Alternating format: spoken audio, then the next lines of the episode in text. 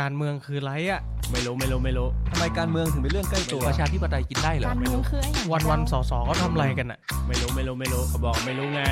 สวัสดีครับ ขอต้อนรับเข้าสู่รายการการเมืองเรื่องใกล้ตัว พอดแคสต์ที่จะมาทำให้การเมืองกลายเป็นเรื่องใกล้ตัวสำหรับทุกคน ผมสอสอเท้งนัตพงษ์เรืองปัญญาวุฒิผมสสเติ้ลวรพจน์วิริยโรธทำไมการเมืองถึงเป็นเรื่องใกล้ตัว ถ้าอยากรู้มาติดตามฟังพวกเรากันนะครับสวัสดีครับ สวัสดีครับ สวัสดีครับสวัสดีท่านผู้ฟังทุกท่านนะครับ วันนี้ EP ที่เท่าไหร่นะครับ EP ที่เท่าไหร่จำไม่ได้แรง จำไม่ได้ 19 ครับทีมงานบอกมา 19 วันนี้ทุกท่านจะเห็นว่ามีสสกายนะครัอ่าแขกรับเชิญมาเป็นแขกรับเชิญ ครับเริ่มเริ่มจากยังไงนะ การสอสอกายลองเล่าหน่อยดิวันพอดีนี้พอดีผมเดินผ่านครับ เมื่อกี้ผมลงพื้นที่เสร็จที่บางขุนเทียน แล้วผมก็มาที่สำนักงานใหญ่พักชั้น 3 ตึกไม้ไผ่ตรงเพชรเกษม 42 เดินผ่านมาเจอ2ท่านนี้ครับ เตรียมกำลังจะจัดรายการ แล้วก็มันก็มีกระแสเรื่องของ ผมก็ไม่รู้นะว่าเขาเรียกว่าอะไร แต่ว่ามันเป็นกระแสที่ในโลกโซเชียลเขาก็ถามถึงพูดถึง แล้วก็คนนี้ครับพี่เติ้ลวรภพแกก็เรียกมาบอกว่าวันนี้วันนี้เดี๋ยวถ่ายรายการเลย เอาความไม่รู้มาถามแทนพี่น้องประชาชนว่าคริปโตเคอเรนซีใช่ไหมเรียกถูกใช่ปะถูกครับเรียกถูกหรือเปล่าครับคริปโตเคอเรนซีคืออะไรใช่ไหม เพราะว่าใน Facebook วันนี้เนี่ยอะไรนะ ETH Bitcoin อืมเหรียญหมา Doge อ่าอะไรอีกอะไรนะ เหรียญโอ้โหเยอะแยะมากมายเลยผมเรียกไม่ถูกอะตูคอยโทนี่บุซึมตู่คอย ก็เดี๋ยวลองมาถามกันดูนะครับ ก็ต้องเริ่มจากสิ่งที่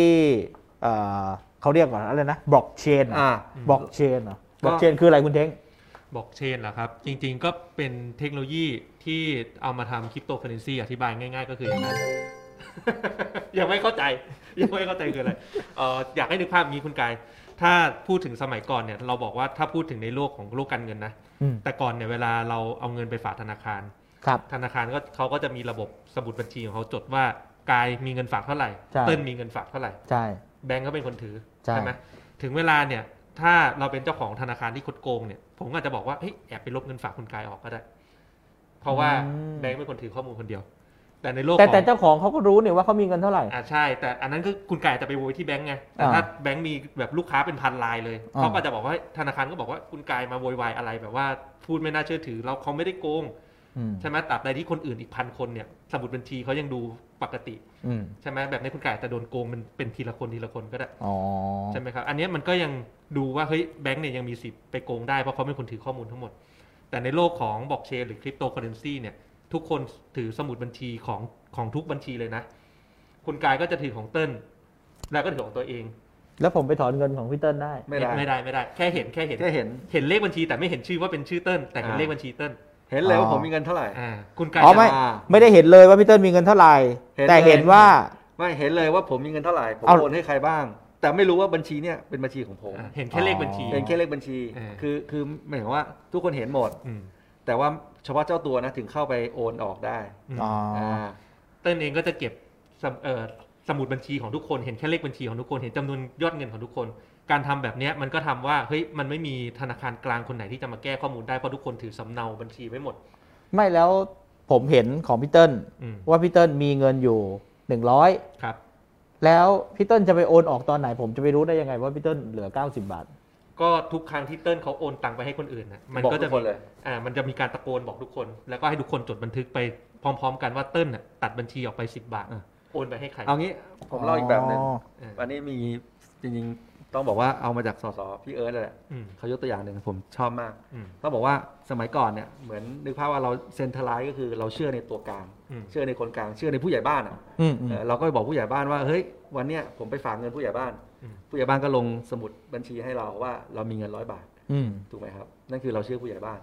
แต่ว่าถ้าเป็นระบบดีเซนท r ไลซ์คือระบบบล็อกเชนเนี่ยคือทุกคนถือสมุดบัญชีเนี่ยครับ พร้อมกันหมดเลย อืม แล้วเวลาจะโอนให้ใครก็ทุกคนก็มาประกาศกลางหมู่บ้าน ว่าเอ้ยนายกอจะโอนให้นายขอสิบาทอืมทุกคนก็ลงจดพร้อมกันว่านายกอโอนให้นายขอสิบาทอืมดังนั้นเนี่ยมันก็ทำให้ทุกคนเชื่อจริงๆว่าเฮ้ยตอนเนี้ยเอ่อนายขอมีเงินเท่าไหร่นายกอมีเงินเท่าไหร่ เพราะว่ามันก็บอกทุกคนพร้อมกัน ก็คือไม่มีใครเป็นตัวกลาง ไม่มีใครเป็นคนที่ถือข้อมูลอยู่ คือไม่มีผู้ใหญ่บ้านครับซึ่งในโลกการเงินเนี่ยผู้ใหญ่บ้านคนนั้นก็คือธนาคารอืมอะถูกไหมครับ แต่ว่าเป็นโลกดิจิทัลไลซ์เป็นโลกบล็อกเชนเนี่ยทุกคนถือสมุดอย่างนี้อยู่ แล้วก็กระตักเวลามีใครโอนให้ใครก็บอกทุกคนเลยอืมอันนี้อันนี้ผมถามแบบไม่รู้ไม่รู้นะผมครับถามว่า แล้วเขาจะรู้ไปทำไมอะการที่บอกทุกคนเนี่ยเพื่อว่าทุกคนจะได้เชื่อไงว่าเฮ้ยตอนเนี้ยมันมีการโอนจากนายกไปนายขอแล้วนะอืมและนายกมีเงินเท่าไหร่นายขออืมมีเงินเท่าไหร่อะ บอกเพื่อให้ทุกคนถือสำเนาข้อมูลที่เหมือนอ่ากัน เพื่อที่ไม่มีตัวกลางคนใดคนหนึ่งมาแอบแก้ข้อมูลได้ครับโดยที่ไม่บอกคนให้คนอื่นรู้อะไรอะเงี้ยจะได้เชื่อในชุดข้อมูลเนี่ยใช่ว่าใครมีเงินเท่าไหร่เชื่อถือได้อืมเออว่าว่าจะได้เชื่อถือได้ว่ามันไม่ได้มีเงินเพิ่มมานะเงินเราไม่ได้หายไปนะ หรืออะไรอย่างเงี้ยอืมอืมอะคือเงินมันมีตามที่ข้อมูลมันมันจำกัดไว้อืมทีนี้มันก็เริ่มจากจากอ่าทีนี้มันมาดังเพราะว่ามันมีบิตคอยครับบิตคอยก็คือมันมีในในโลก อินเทอร์เน็ตเนี่ยใช้มีคนใช้ชื่อนามแฝงคอยนี้ได้ยินมานานมากแล้วนะ ตอนจริงผมรู้จักครั้งแรกเนี่ยเขาบอกว่าประมาณกี่หมื่นเนี่ยเจ็ดแปดหมื่นอะไรเนี่ยอืมครับอืมวันนี้ราคาเท่าไหร่แล้วนะเติ้ลล่าสุดตอนนี้ล้านสองล้านสองนั่นน่ะสิ ตั้งแต่ทำความรู้จักกันวันแรกเนี่ยตอนนั้นเนี่ยยังทำงานอยู่ แล้วก็มีคนพูดกันอย่างเงี้ยแหละอืมบอกเจ็ดแปดหมื่นเนี่ย มีคอมพิวเตอร์มาตั้งนู่นนี่นั่น แล้วก็มีซื้อขาย ไอ้เรายังงงเลยว่า เอ้าเอาเงินจริง ๆ ไปซื้อ ตัวเลขแล้วก็ไม่รู้จะไปใช้ที่ไหนด้วยอืมแต่หลังๆเห็นเขารับซื้อเป็นซื้อรถซื้อบ้านซื้ซื้ออรถอะไรได้ก็แล้วอ่าอืมนะเพราะฉะนั้นแล้วตกลงมันคือสามารถใช้ได้จริงหรือยังในโลกความเป็นจริงเนี่ยจริง ๆ เนี่ยก็บอกว่าพอทุกคนเชื่อถือได้ครับจากที่อธิบายไปเมื่อกี้ว่าทุกคนถือสมุดบัญชีคนละเล่มเหมือนเหมือนกันเนี่ยพอเราเชื่อถือได้ว่าข้อมูลเนี่ยเป็นข้อมูลจริง มันก็เลยเกิดเป็นเหมือนเป็นเงินจริง ๆ ขึ้นมาได้ไงคุณกายเพราะฉะนั้นเนี่ยพอคุณกายเอาเงินจริงไปแลกเงินบิตที่เป็นบิตคอยเนี่ย เราเชื่อถือได้ว่าเฮ้ยจะไม่มีใครโกงอยู่ดีๆเฮ้ยบิตคอยในบัญชีกายจะหายไปไม่มีทาง พอมันจับต้องได้จริง ๆ มันเชื่อถือได้จริงๆเนี่ยมันก็เลยเริ่มมีมูลค่า แล้วเราเก็บไว้ในนั้นเรามีดอกเบี้ยไหมยังแต่จริงๆ เดี๋ยวเติ้ลจะมาเล่าทีหลังว่ามันจะเริ่มมีพวกเนี้ยเอาโลกในธนาคารจริงๆเนี่ยไปอยู่บนบล็อกเชนแล้วกำลังเกิดขึ้นเร็วๆนี้อ่าครับนี่มีแฟนคลับเราคุณ SP นะครับ บอกว่าช่วงนี้ติดดอยอยู่ครับ ติดดอยนี่คือว่าหลายคนซื้อไปเยอะอืมซื้อไปเยอะ ช่วงนี้ก็ผมเห็นหลาย ๆ คนนะครับ ไม่หลับไม่นอนอืมกดซื้อกันเป็นล่ำเป็นสันครับซื้อกันไม่หยุดไม่หย่อน แล้วก็โพสต์กันในโซเชียลมีเดียตัวนู้นตัวนี้ทำให้ได้รู้ราคากันมาว่าราคาประมาณไหนอะไรยังไง ก็ทราบอยู่ว่าประมาณล้านกว่าบาทอืมนะอืมค่อนข้างสูงอืมสูงมากครับครับ แล้วคราวนี้ในโลกความเป็นจริงมันจะเป็นยังไงคุณเท้งครับ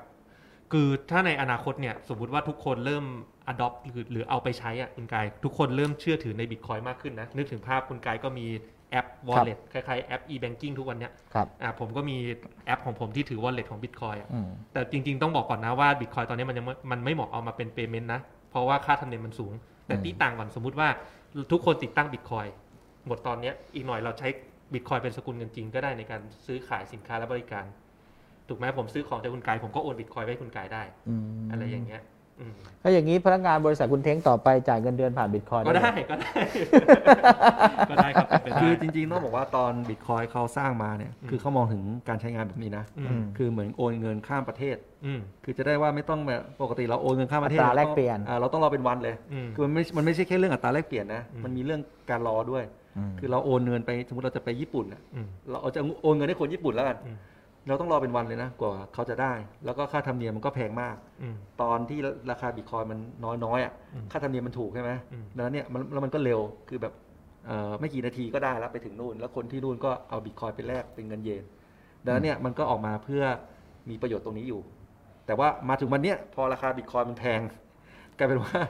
เอ่อค่าธรรมเนียมอะมันเลยแบบเป็นหลักเป็นพันกว่าบาทไปแล้วอืมดังนั้นเนี่ยมันก็เลยจะต้องได้แต่ไปไปซื้อรถอืม ไปซื้อรถซื้อบ้านแทนอืมคือมันเอามาใช้ทั่วๆไปอะไม่ได้แล้วเพราะว่ามันราคามันแพงอืมมันก็เลยมีความพยายามในคนพยายามคิดค้นเหรียญอื่น ๆ ที่เข้ามาตอบโจทย์มากขึ้น ที่เราเห็นมีเหรียญหลายๆวงเนี่ยก็คือคนใช่พยายามจะใช่แก้โจทย์เหล่านี้คือมันเริ่มมาจากบิตคอยนี่แหละ concept เรื่อง decentralize เรื่อง cryptocurrency blockchain แล้วมันก็เลยมีออกมาต่อยอดมากขึ้นครับอ่าก็จะมีตั้งมาไล่ตั้งแต่ Ethereum อืมอ่าเป็น smart contract อืม พี่เท้งอาจจะลองเล่าหน่อยว่าไอ้ smart contract เนี่ยมันมันจะเริ่มเกี่ยวกับการใช้งานอย่างอื่นยังไงบ้าง นอกจากเป็นเป็นแค่สกุลเงินอืม smart contractสมาร์ทคอนแทคก็แปลแปลตามตรงตัวตามภาษาอังกฤษก็แปลว่าสัญญาอัจฉริยะอืมไม่รู้ไม่รู้จะเข้าใจขึ้นหรือเปล่า แต่หลักๆมันก็คือบอกว่าสมมุติว่าเอ่อเหมือนเหมือนถ้าเราบอกว่าเรามีกฎหมายใช่ไหมคุณกายครับทุกวันนี้กฎหมายมันเป็นแค่ตัวอักษร กฎหมายมันจะทำงานก็ต้องเอา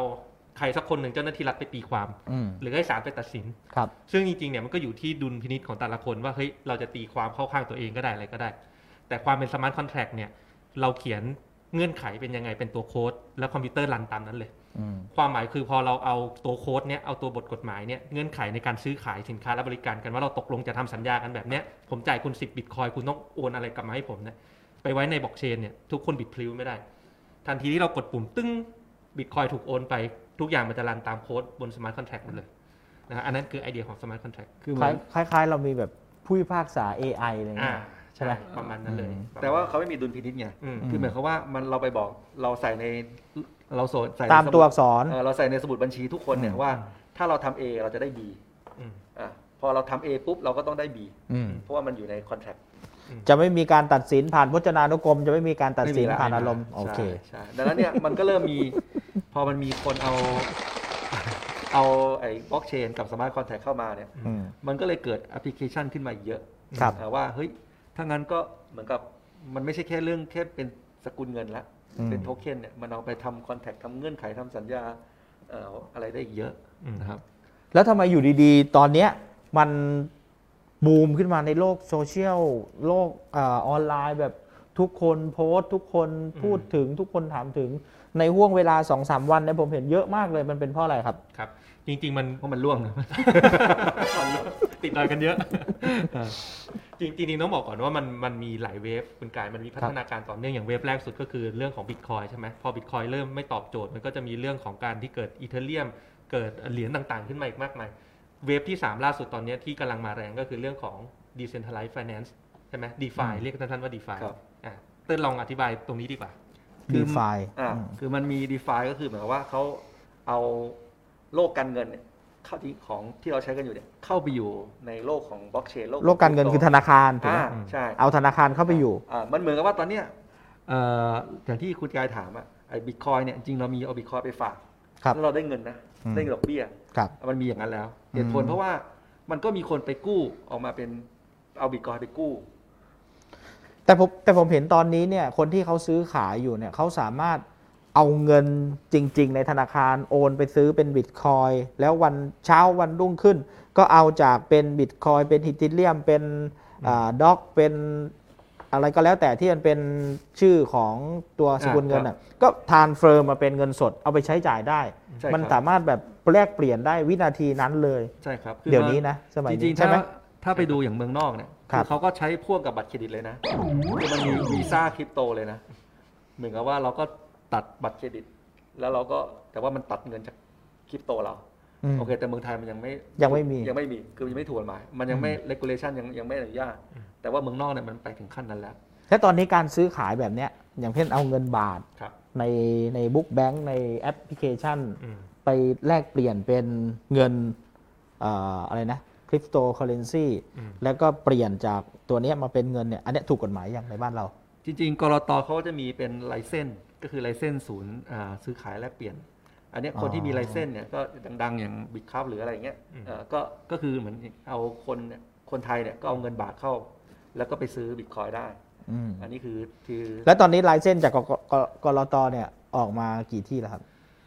ให้กับกี่ที่แล้วผมประมาณเจ็ดผมก็จำอ๋อจำไม่ได้นะ ว่ามันมีทั้งหมดเท่าไหร่ละผมก็เยอะขึ้นเรื่อยๆ แต่ว่ามันก็มีอันเนี้ยถูกกฎหมายอืมนะครับ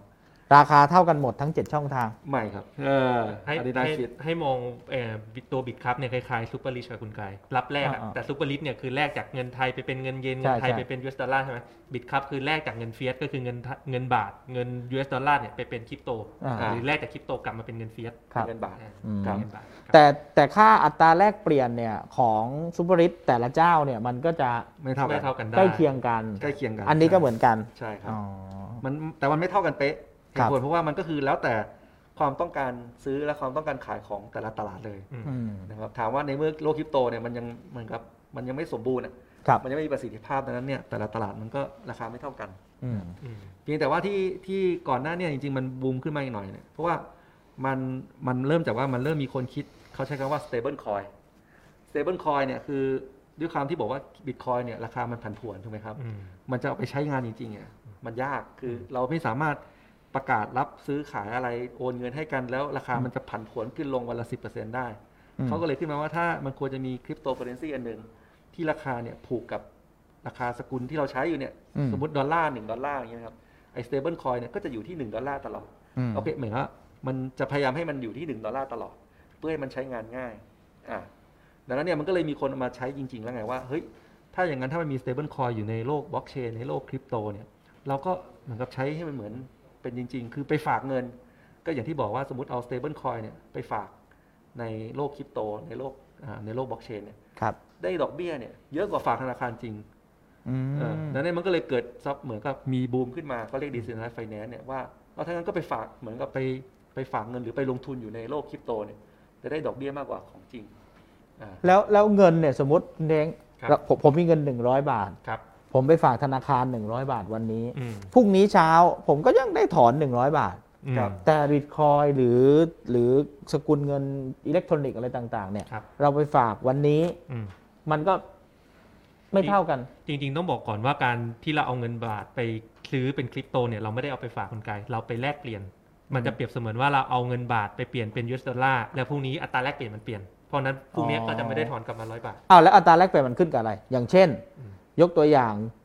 เงินบาทครับแข็งค่าอ่อนค่ามันขึ้นกับสภาวะเศรษฐกิจอืมอะไรก็แล้วแต่นะ ผมก็ไม่เชี่ยวชาญด้านเงินเท่าไหร่ครับต้องถามคนนี้อืมแต่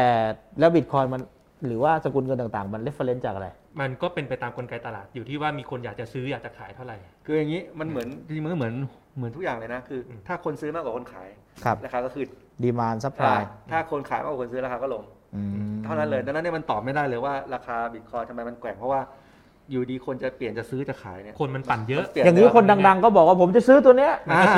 แล้วผมซื้อไปแล้ววันนี้เท่านี้ บอกผมไม่เอาแล้วเดี๋ยวพรุ่งนี้ผมจะซื้ออีกอ่าอ่ามันก็ขึ้นมันมีคนแบบนั้นอยู่จริงครับ อ่าอ่าแล้ววันพรุ่งนี้ผมก็บอกว่า เอาละธุรกิจของผมเลิกแล้วเลิกแล้วไม่เอาแล้วไม่ใช้แล้วเงินสกุลนี้ มันก็ร่วงอะอืมเป็นอย่างนั้นแหละครับอ่ามันมีคนอย่างนั้นจริงๆครับ คนคนนั้นก็คืออีคืออีลอนมัสก์วันวันที่เขาขึ้นวันที่หุ้นวันที่บิตคอยขึ้น ก็คือเขาประกาศรับว่าจะรับซื้อเอ่อรถเทสลาเนี่ยด้วยบิตคอยครับบิตคอยก็ขึ้น อืมวันที่ประกาศว่ามันจะไม่รับซื้อบิตคอยแล้ว ราคาบิตคอยก็ลง อย่างนี้ก่อนผมจะบอกว่าผมจะรับซื้อรถแบรนด์ผมด้วยเงินอ่าบิตคอยครับ ผมก็ซื้อไว้ก่อนใช่ถูกไหมใช่แล้วเดี๋ยวพรุ่งนี้ผมประกาศเสร็จพอราคาขึ้นปุ๊บผมก็ขายใช่ขายเสร็จปุ๊บผมบอกเออเลิกแล้วจบ อ่าอย่างนั้นเลยอย่างนี้ได้ปะ ได้เลยครับอืม อ่าเพราะว่า โอเค งั้นคนที่ดูรายการนี้นะครับ วันนี้นะครับ เดี๋ยวเดี๋ยวซื้อยังไงสอนผมก่อนนะจะได้ซื้อ วันนี้นะครับ ผมจะซื้อเพื่อจะได้ไปซื้อไง อ้าวแล้วมันเป็นตัวเงินที่แบบใครคิดขึ้นมาก็ได้เหรอครับ ก็จริง ๆ เนี่ยถามว่าใครเป็นคนทำบิตคอยขึ้นมาจริงๆเนี่ยทุกวันนี้ยังเป็นนิรนามนะ เรายังไม่รู้นะอืมรู้แต่ว่าอะไรซาโตชิแต่ซาโตชิแต่เขาบอกเป็นนามแฝงใช่ไหมครับ แต่ว่าส่วนเอ่อเหรียญต่างๆ ที่เกิดขึ้นมาทีหลังเนี่ยคือพยายามแก้ปัญหาเรื่องพวกนี้ อย่างกรณีที่เติ้ลบอกเนี่ยเรื่อง stable coin เนี่ยก็คือมาแก้ปัญหาเรื่องนี้คุณกายที่ว่าครับบิตคอยมันราคามันแกว่ง transaction fee มันมันใช่แพงใช่ไหมใช่เราก็เลยบอกว่าเราจะสร้าง stable coin ตัวหนึ่งขึ้นมาก็คืออีกสกุลเงินหนึ่งในคริปโตเคอเรนซี ที่ค่าของมันน่ะ จะค่อนข้างผูกติดอยู่กับเงินจริงอ๋อๆออ่าอย่างเช่นอ่าหนึ่งหนึ่งดอลลาร์เนี่ยอืมก็จะบอกว่าเหรียญเนี่ยจะอยู่โทเค็นเนี่ยจะอยู่ที่หนึ่งดอลลาร์ตลอดอืมอย่างที่บอกมันทำให้ว่าถ้าอย่างนั้นคนที่ไม่กลัวกังวลความผันผวนของราคาบิตคอยเนี่ยก็มาใช้เหรียญ stable coin นี้แทนอืมแล้วเอา stable coin เนี่ยไปฝากอย่างที่บอกพอไปฝากแล้วได้ดอกเบี้ยเยอะกว่าอืมฝากธนาคารจริง ๆอะอืมเออมันก็เลยมีกระแสเงินไหลเข้าไปเยอะ ถามว่าทำไมได้ได้ดอกเบี้ยแบบเอ่อ มีถึง 10%อะไรเงี้ย stable coin เนี่ยมันเยอะนะ ถ้าเกิดตอนนี้ดอกดอกเบี้ยเงินฝากเราศูนย์ถูกไหมครับ ถามว่าทำไมดอกเบี้ยมันสิบเพราะว่ามันมีคนก็มันมีคนกู้ กู้เป็นเอ่อ stable coin เนี่ยครับเหมือนกันอืมเขาก็ยินดีที่จะกู้แบบสิบห้ายี่สิบเปอร์เซ็นแล้วแต่ว่าการกู้เนี่ยเขาเอาเขาเอาบิตคอยเนี่ยไปเป็นเงินค้ำอะยังยังไม่ค่อยเข้าใจ คือคือเขาเอาบิตคอยเนี่ยไปค้ำร้อยร้อยเหรียญครับเขาก็กู้ออกมาเป็น stable coin เนี่ยห้าสิบเหรียญอืมเอ่อ ดังนั้นเนี่ยแล้วเขาก็ยินดีจะจ่ายดอกเบี้ยยี่สิบเปอร์เซ็นต์ครับดังนั้นเนี่ยเขาก็เลยบอกว่าเฮ้ยถ้างั้นก็หาคนมาฝาก แล้วทำไมเขาถึงยินดีที่จะจ่ายดอกเบี้ยที่อัตราสูงอะนะเพราะว่านั่นคือในโลกของคริปโตเนี่ยคือคือการทำแบบนั้นเนี่ยคือมันก็เหมือนการเลเวลเลทคือเขาเชื่อว่าบิตคอยจะขึ้น และเขายังไม่อยากขายบิตคอยอ๋ออแต่ว่าวันนี้เขาอยากได้เขาอยากได้ เงินมาใช้ คือเชื่อว่าทรัพย์สินตัวเนี้ยมันจะมีมูลค่าใช่เพิ่มขึ้นใช่เพราะฉะนั้นน่ะการที่จะไปกู้เงินมาเพื่อจะลงทุนอะไรสักอย่างหนึ่งอะอ่ายอมเสียดอกแพงอ่าเพราะรู้ว่าทรัพย์สินเราเนี่ยยังไงเนี่ยมันมันทะลุดอกอ่าถูกมันทะลุดอกอยู่แล้วถูกครับอืมอ่าแต่ในขณะเดียวกันพอเขามีมีคนอยากกู้แบบเนี้ยมันก็เลยมีคนอยากฝากครับถูกไหมครับแล้วอย่างที่บอกพอเราฝากเนี่ยดอกเบี้ยมันมากกว่าฝากธนาคารอืมมันก็เลยมีกระแสเงินไหลเข้าไปดีฟาค่อนข้างเยอะครับมันก็เลยก็เลยเริ่มมีมีกระแสในโซเชียลพูดถึงเรื่อง d e f าเนี่ยเยอะขึ้น ครับนะครับอันนี้ก็มีคนเราเราให้ฟัง มีคนคอมเมนต์มา เขาบอกว่าป้าฝากท่านสสกาย ซื้อให้ป้าด้วย200ได้ครับ โอนมาเลย เดี๋ยวเดี๋ยวซื้อพร้อมกันเดี๋ยวซื้อพร้อมกันเลยผมได้ผมได้แล้วหนึ่งแล้วนะได้ได้ลูกค้าแล้วหนึ่งอืมอย่าอย่างนี้ต้องให้คุณกายไปตั้งวงแล้วเปิด IDO นะคือคืออะไรอะให้เต้นอธิบายดีกว่า IDO คืออะไรอะคือมันก็มีมีตั้งแต่ว่าไประดมทุนอะไรอย่างเงี้ยครับแต่ว่าจริงๆ เมืองไทยมันจะมี regulation อยู่เนี่ยอันเนี้ยผมเลยอยากอยากจะที่มันมีอีกเรื่องที่เกี่ยวกับการเมืองเพราะมันต้องไม่แก้กฎหมายอ่าที่จะพูดถึงแต่แต่แต่สมมุติว่ากฎหมายอนุญาตทุกอย่างเนี่ยวันนี้กายเนี่ยเปิดรับระดมทุนทางทางเนี่ยไลฟ์สดแล้วเนี่ยมีคนคอมเมนต์แล้วว่าจะลงให้ละสองร้อยสองร้อยสองร้อยเนี่ยทำไงได้บ้างในโลกคริปโตอะให้ให้ได้เติ้ไหมลให้เติ้ลนำเสนอเลย คืออย่างนี้ในโลกของการระดมทุนเนี่ย คือก็เหมือนเรายิงกันอย่างที่บอกโทเค็นอะอืมถ้าพูดตามตรงมันคือเสกขึ้นมานะ คือเราใส่ครับ เราใส่ smart contract เข้าไป คือเราเขียนโค้ดเข้าไป ว่าเราจะมีให้มีโทเค็นชื่อเนี้ยโทเค็นกายขึ้นมาครับอ่าแล้วก็กายคอยกายคอยอ่าทำได้ครับวันนี้ก็ทำได้เลยนะอืมหนึ่งนาทีทำได้เลย กาย กาย coin เนี่ยทำได้หรือเปล่าไม่รู้แต่คอยกายเนี่ยคอยอยู่เต็มเลยตอนเนี้ย อ่าเนี่ยเราทำเราทำโทเค็นได้เลยอืม แล้วแต่ว่าเราจะออกแบบให้โทเค็นเนี่ย คนมาซื้อหรือคนมาขายหรือเอาโทเค็นเนี่ยไปทำประโยชน์อะไรได้นะก็อยู่ที่อยู่ที่คอนอยู่ที่โค้ดที่เราเขียนลงไว้แล้ว แล้วแล้วมันผิดกฎหมายไหมในไทย ทีนี้ค่าการซื้อขายไม่ได้ผิด แต่ถ้าเราระดมทุนก็คืออย่างที่ที่คุณกายเลยยกตัวอย่าง ว่าเฮ้ยมามาซื้อเคาะซื้อเหรียญผมเนี่ย แล้วผมจะเอาไปลงทุนหรืออะไรสักอย่างเนี่ยผิด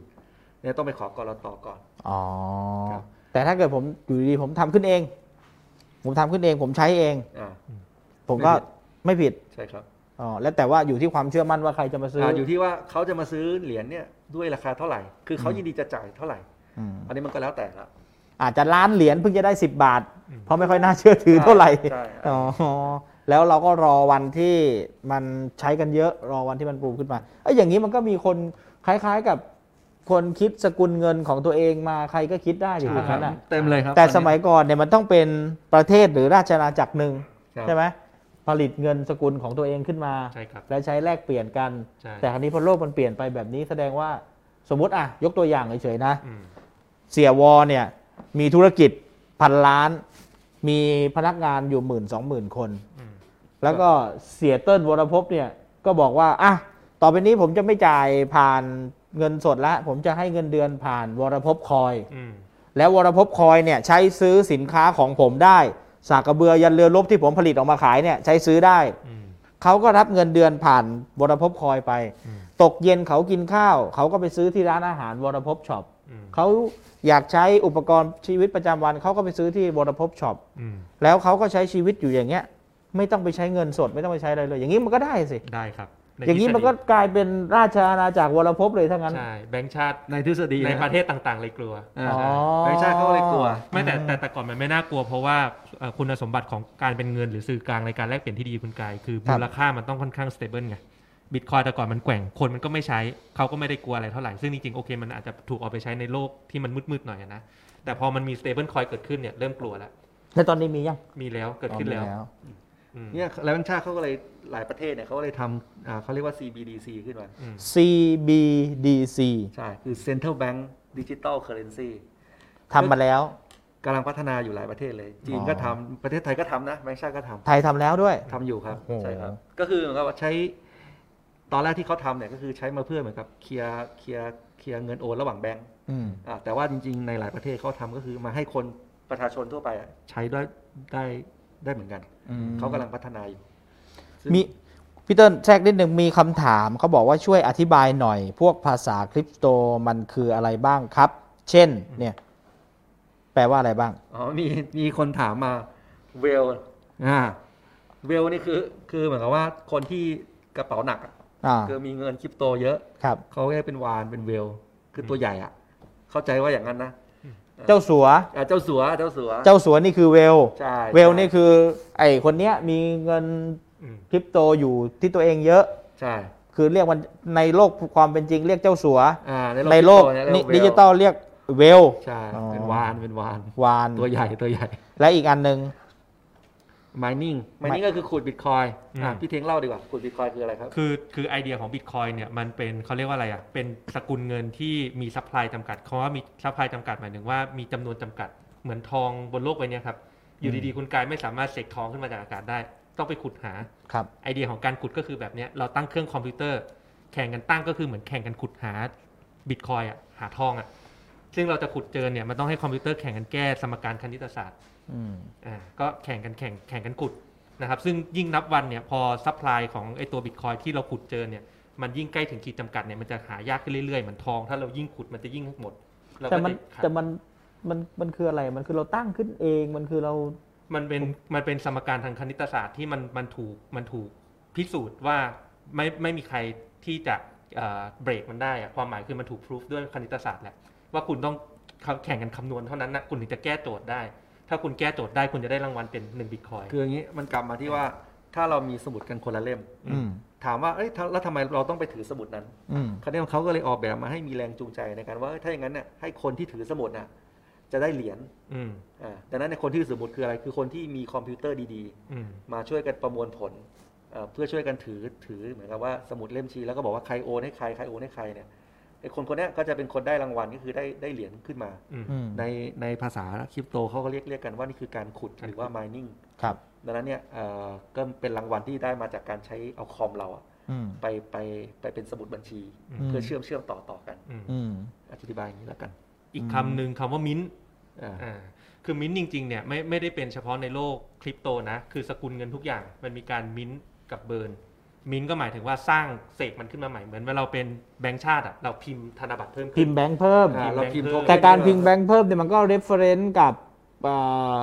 ทองในคลังอันนั้น reference กับอันนั้นสมัยก่อน อันนั้นสมัยก่อนอ๋ออันนั้นสมัยก่อนสมัยนี้ไม่มีแล้วสมัยนี้ reference กับสมัยนี้พิมพ์เลยพิมพ์เลย เอาอย่างนี้พรุ่งนี้พลเอกประยุทธ์สั่งพิมพ์เลยแต่พิมพ์แล้วก็แจกคนละมัด แบงค์เนี่ยถูกแล้วคือถ้าถ้าประเทศไหนทำแบบนั้นเนี่ยเงินจะเฟ้ออ่าคือมันก็มีนะอย่างเคยได้ยินอย่างข่าวอย่างเวเนซุเอลาหรือใช่ซิมใช่บับเวไหมครับ อ่านั่นก็คือประเทศที่เขาแบงค์ชาติเนี่ยเขาพิมพ์แบงค์ขึ้นมาเอง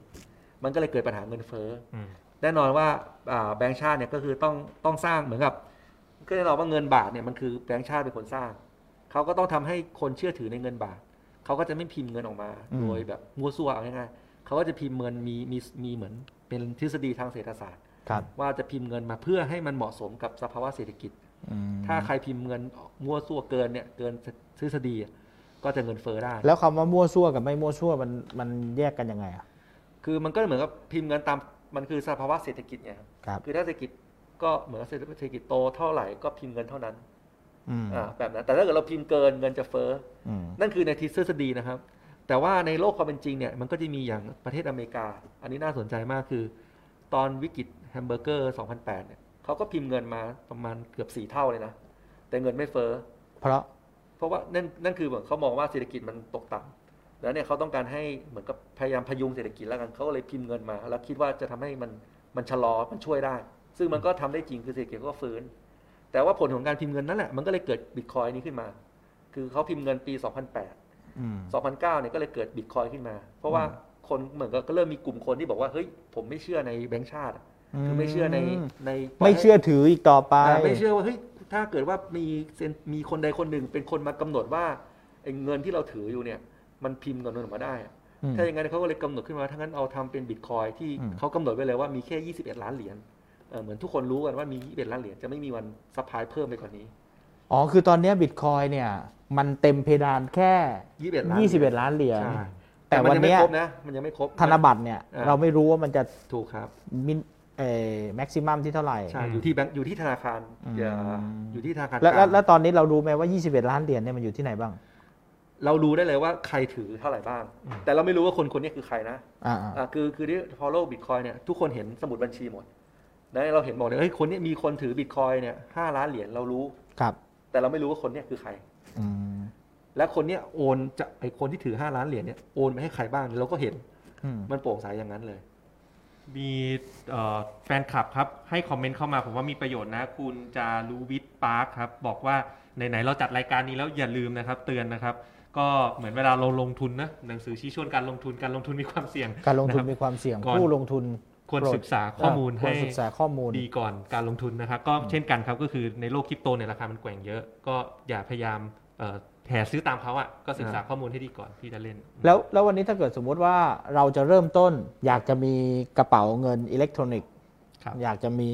อ่าสกุลเงินต่างๆ ที่เราพูดกันมาเนี่ยอืมเราต้องทำยังไงเออจริงต้องศึกษากันกันเยอะ คือมันเป็นเรื่องเหมือนเป็นเรื่องการลงทุนเรื่องใหม่เลยที่ ที่ผมต้องบอกว่าต้องใช้เวลาศึกษากันแล้วผมก็ผมมีความผมเสี่ยงถามสูงผมถามเป็นความรู้อย่างนี้ว่า ตอนเนี้ยประเทศไหนบ้างที่ใช้เงินอิเล็กทรอนิกส์กันแบบเป็นร่ำเป็นสันเลยมีไหมจริง ๆ ถ้าบอกว่าเป็นเงินที่เป็นคริปโตเลยเนี่ยก็แถวสแกนดิเนเวียผมก็เคยเห็นข่าวนะ แต่ว่าถ้าถามว่าเป็นเอ่อสกุลเงินที่แบบไม่ไม่ต้องขี่บนบล็อกเชนก็ได้ที่เป็นสกุลเงินดิจิตอลก็เห็นจีนเขาก็ทำออกมาตอนนี้ล้ำหน้าอยู่ดิจิตอลหยวนนะครับคือความเต้นลองลองแชร์หน่อยว่าความต่างระหว่าง เอ่อเงินที่เป็นคริปโตเคอเรนซีที่ขี่บนบล็อกเชนกับไอตัว central bank digital currency มันต่างกันยังไงอืมคือ central bank digital currency เนี่ยมันคือออกโดยแบงก์ชาติอยู่ดีอืมอะคือจะเดิมเนี่ยเงินปกตินะก็คือออกโดยแบงก์ชาตินะนะแต่ว่าแบงก์ชาติก็เลยบอกว่าเฮ้ยถ้าถ้าเกิดคนมาใช้คริปโตเคอเรนซีเยอะอืมในจริง ๆ มันก็มีความเสี่ยงคือมันก็คือเขาก็จะควบคุมไม่ได้อืมกลไกกลไกของแบงก์ชาติในการพิมพ์เงินหรืออะไรเงี้ยหรือกำหนดดอกเบี้ยเนี่ยเขาก็จะ เหมือนเสียเครื่องมือตรงนี้ไป อืม เขาก็เลยว่าถ้างั้นเขาต้องมาสร้าง digital currency เนี่ยเพื่อให้คนหันมาใช้ตรงนี้แทนเพื่อให้อย่างน้อยเนี่ยมันยังอยู่ภายใต้การกำกับดูแลของแบงก์ชาติอยู่ แต่ว่าถามว่ามันมีประโยชน์ไหม มันก็มีนะ คือผมมองว่ามันก็หนึ่งก็คือมันมันเหมือนเป็นเอ่อจะบอกมันคือโปร่งใสขึ้นก็ได้เพราะว่ามันตรวจสอบได้ ซึ่งในที่นี้ก็ยกตัวอย่างเช่น ถ้าสมมติเอ่อหน่วยงานของรัฐเนี่ยใช้เอ่อ CBDC เนี่ย แล้วนั่นเท่ากับว่าประชาชนเนี่ยคือคือมันอยู่ที่ออกแบบแหละถ้าประชาชนอยากจะดูได้เลยว่าหน่วยงานรัฐเนี่ยรับเงินเข้าออกอะเท่าไหร่อืมมันดูได้เลยนะอืมมันโปร่งใสถึงขนาดนั้น ถ้าเราออกถ้าเราถ้าแบงค์ชาติเขาออกแบบให้มันโปร่งใสขนาดนั้น เนี่ยผมก็รอดูอยู่ว่าเขาจะเอาไอ้ไปอันเนี้ยไปใช้กับภาครัฐหรือเปล่า ครับ เพราะว่าผมก็มองว่าถ้าจริงๆก็อยากเชียร์พักอยู่เหมือนกันว่าถ้าถ้าเรามีโอกาส เอาไปใช้ให้หน่วยงานรัฐใช้อะทุกคนตรวจสอบได้เลย ว่าไอ้กรมเนี่ย เงินเข้าเท่าไหร่เงินออกเท่าไหร่อ๋ออืมเพราะมันสั่งบล็อกเชจ่ายนไปที่ไหน อ่ามันบล็อกเชนหมด อ๋อ นี่คือออาจจะเป็นสาเหตุหนึ่งอะครับ ที่เขาไม่ค่อยอยากใช้เท่าไหร่หรือแม้กระทั่งแม้กระทั่งอย่างที่บอกว่าพอมันเป็น smart contract อะจริงมันก็มี feature หนึ่งที่ผมเข้าใจว่าแบงก์ชาติเขากำลังคิดอยู่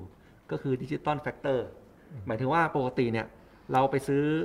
อาซื้อซื้อของใช่ไหมครับ ก็จะมีครับ วางบิลเครดิต 30 วันอืม อะแล้วถ้าเราเป็น SME อะ คุณกายก็น่าจะรู้มันต้องหมุนเงินครับถูกไหมครับ แต่ถ้าเกิดว่าเราเราก็อยากจะเอาไอ้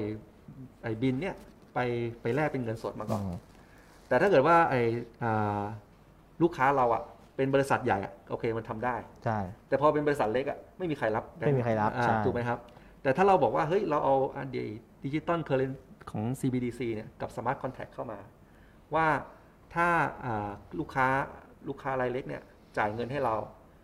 มันจะถูกตัดไปให้กับคนที่มาปล่อยกู้เรา ผมว่าเนี่ยมันจะทำให้เกิด supply chain เกิดเอ่อเหมือนกับทำให้ SME อะเข้าถึงแหล่งเงินทุนได้มากขึ้นอืมอันนี้ก็เป็นตัวอย่างแอปพลิเคชันหนึ่งที่ว่าทำไม CBDC มันมันเอามาต่อยอดอะไรได้ มีคำถาม แต่อาจจะไม่ใช่เรื่องของคริปโตเคอเรนซีเท่าไหร่ เราเราตอบทีเดียวตอน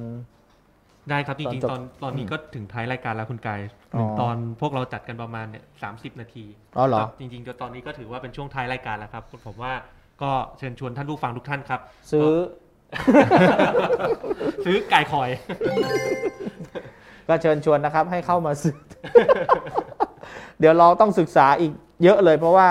วันนี้เนี่ยผมแค่เดินผ่านแล้วเห็นผู้ช่วยทั้ง สส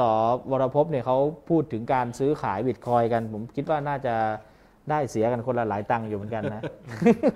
ผมก็เลยอยากรู้เฉยๆว่ามันคืออะไร คุณเท้งกับคุณเติ้ลก็เลยชวนมานั่งถามให้หน่อยว่า ถามในมุมของคนไม่รู้อ่านะแล้ววันนี้ไม่รู้เรื่องขึ้นไหมครับ ไม่รู้เนี่ยคือไม่รู้จริงๆนะตั้งแต่เริ่มรายการเนี่ยผมไม่รู้และเนี่ยผมเปิดรายการมาไม่รู้เท่าไหร่ ผมกลับไปเท่านั้นเลย ยังไม่รู้อะไรขึ้นเลย มันคงต้องไปศึกษาอีกเยอะ มันคงต้องไปศึกษาอีกเยอะ แต่ว่าในบ้านเราเนี่ยช่วงนี้ก็เหมือนว่าจะบูมขึ้นมาเนาะครับบูมขึ้นมาประชาชนหลายคนก็ซื้อขายแล้วก็มีการเชิญชวนกันในโซเชียลมีเดียมีการตั้งกลุ่มตั้งกลุ่มอะไรกันเยอะครับให้คุณเทงช่วยแนะนำนะครับอาจจะไม่ถึงกับว่าคำเตือนหรืออะไรหรอกแต่ว่าก็แนะนำหน่อย ในฐานะที่ซื้อไว้เยอะเอ้ยไม่ใช่ แนะแนะนำหน่อยแนะนำหน่อยต้องต้องบอกผมเนี่ยไม่ใช่คนเล่นนี่ต้องต้องคนซ้ายคนกลายเฮ้ยอย่าชี้กันไปอย่าชี้กันมา อย่าชี้กันไปอย่าชี้กันมาเดี๋ยวเดี๋ยวเวลาเขาปปงสัมเออสัมภากรเข้ามาตรวจจะได้เรียกถูกว่าคนไหนคนไหนครับผมว่าตอบตอบคำถามนี้ดีกว่านี่อ่าอ่าคุณชิปจะอะไรนะชิปอินันใช่ไหมครับครับ จุ๋มอะไหนๆคุณกายมาเป็นแขกรับเชิญ ให้คุณกายลอง ตอบคำถามนี่แทนคุณพวกเราเลยคุณเท้งเนี่ยใช้วิธีการโยนคำถามที่ตัวเองไม่รู้ได้เยี่ยมมากเลยนะ เขาถามว่าขออนุญาตสอบถามเรื่องการลงทะเบียนหมอพร้อมได้คิวฉีดที่จังหวัดภูมิลำเนา แต่ทำงานอยู่กทม แบบนี้เสียเวลาเสียเงิน ค่าใช้จ่ายไป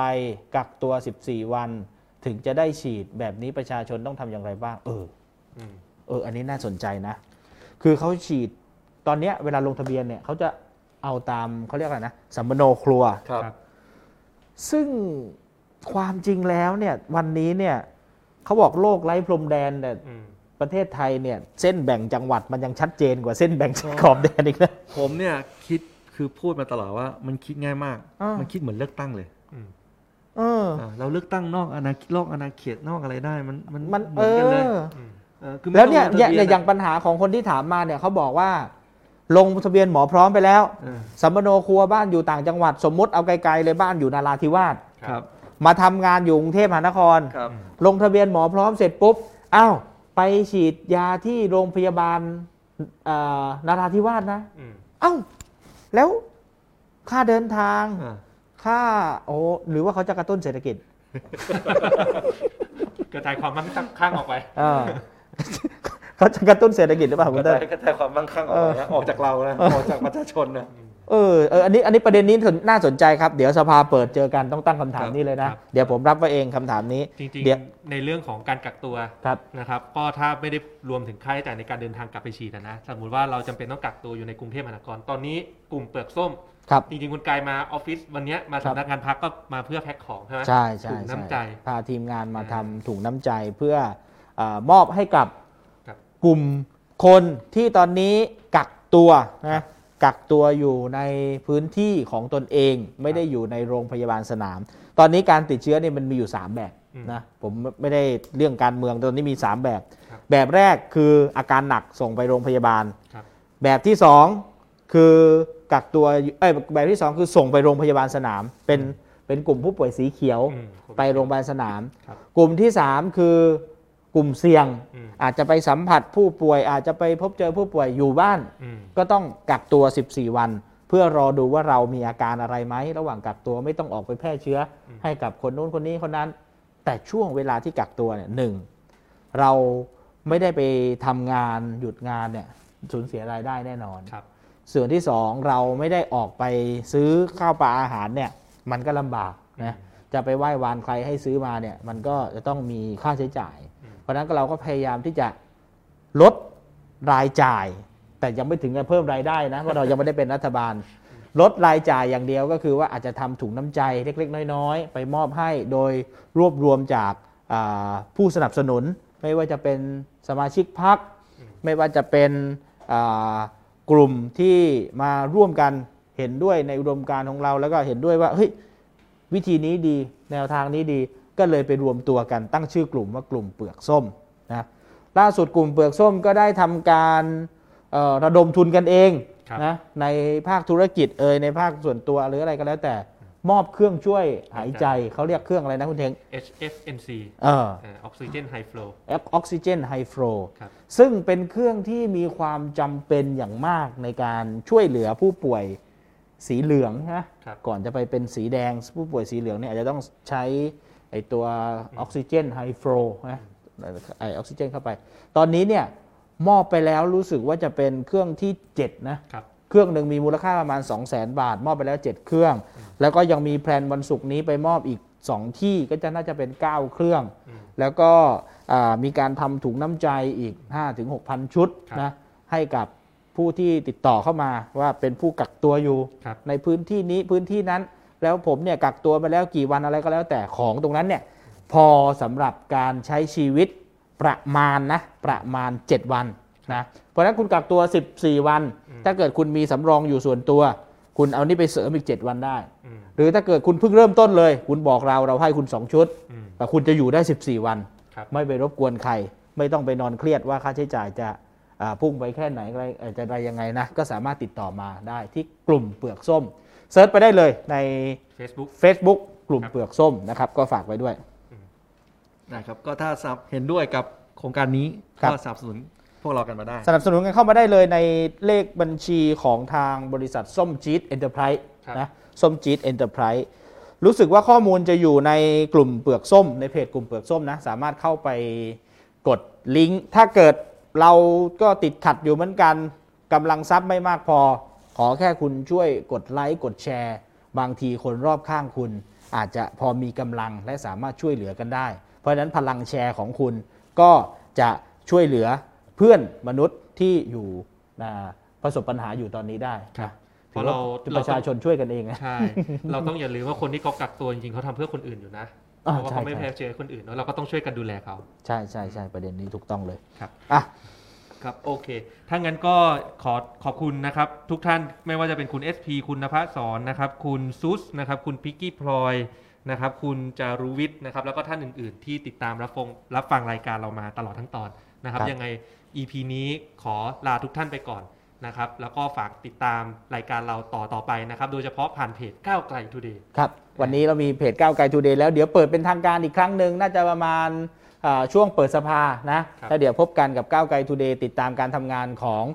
เพื่อนๆ สมาชิกพรรคก้าวไกล ไม่ว่าคุณจะเป็นใครตัวแทนพรรคขับเคลื่อนอยู่ในพื้นที่ไหน เครือข่ายของพรรคขับเคลื่อนประเด็นอะไรอยู่ หรือแม้กระทั่งสมาชิกสภาผู้แทนราษฎร ในนามของพรรคก้าวไกลทุกคนทำงานที่ไหนไปทำอะไรที่ไหนติดตามได้ผ่านก้าวไกล Today นะครับ ก็วันนี้ลาไปก่อนครับลาไปก่อนครับครับสวัสดีสวัสดีครับ สวัสดีครับ ถ้าอยากรู้ว่าทำไมการเมืองถึงเป็นเรื่องใกล้ตัว อย่าลืมมากดติดตาม กด subscribe เพื่อรับฟังรายการของพวกเราได้ที่ YouTube Apple Podcast Spotify หรือช่องทางอื่น ๆ ที่ทุกท่านสะดวกอย่างจูฟก็ได้นะครับสำหรับใครที่ต้องการติดตามการทำงานของพวกเราสองคนอย่างใกล้ชิด เพื่อทำให้การเมืองกลายเป็นเรื่องใกล้ตัวมากขึ้น ก็เข้าไปกดไลค์กดติดตามแฟนเพจของพวกเราได้ที่สสเทงนัตพงษ์เลืองบรรยาวุฒิและสสเติ้ลวรภพวิริยโรธแล้วพบกันใหม่ใน EP หน้า สวัสดีสครัวับ สดีครับ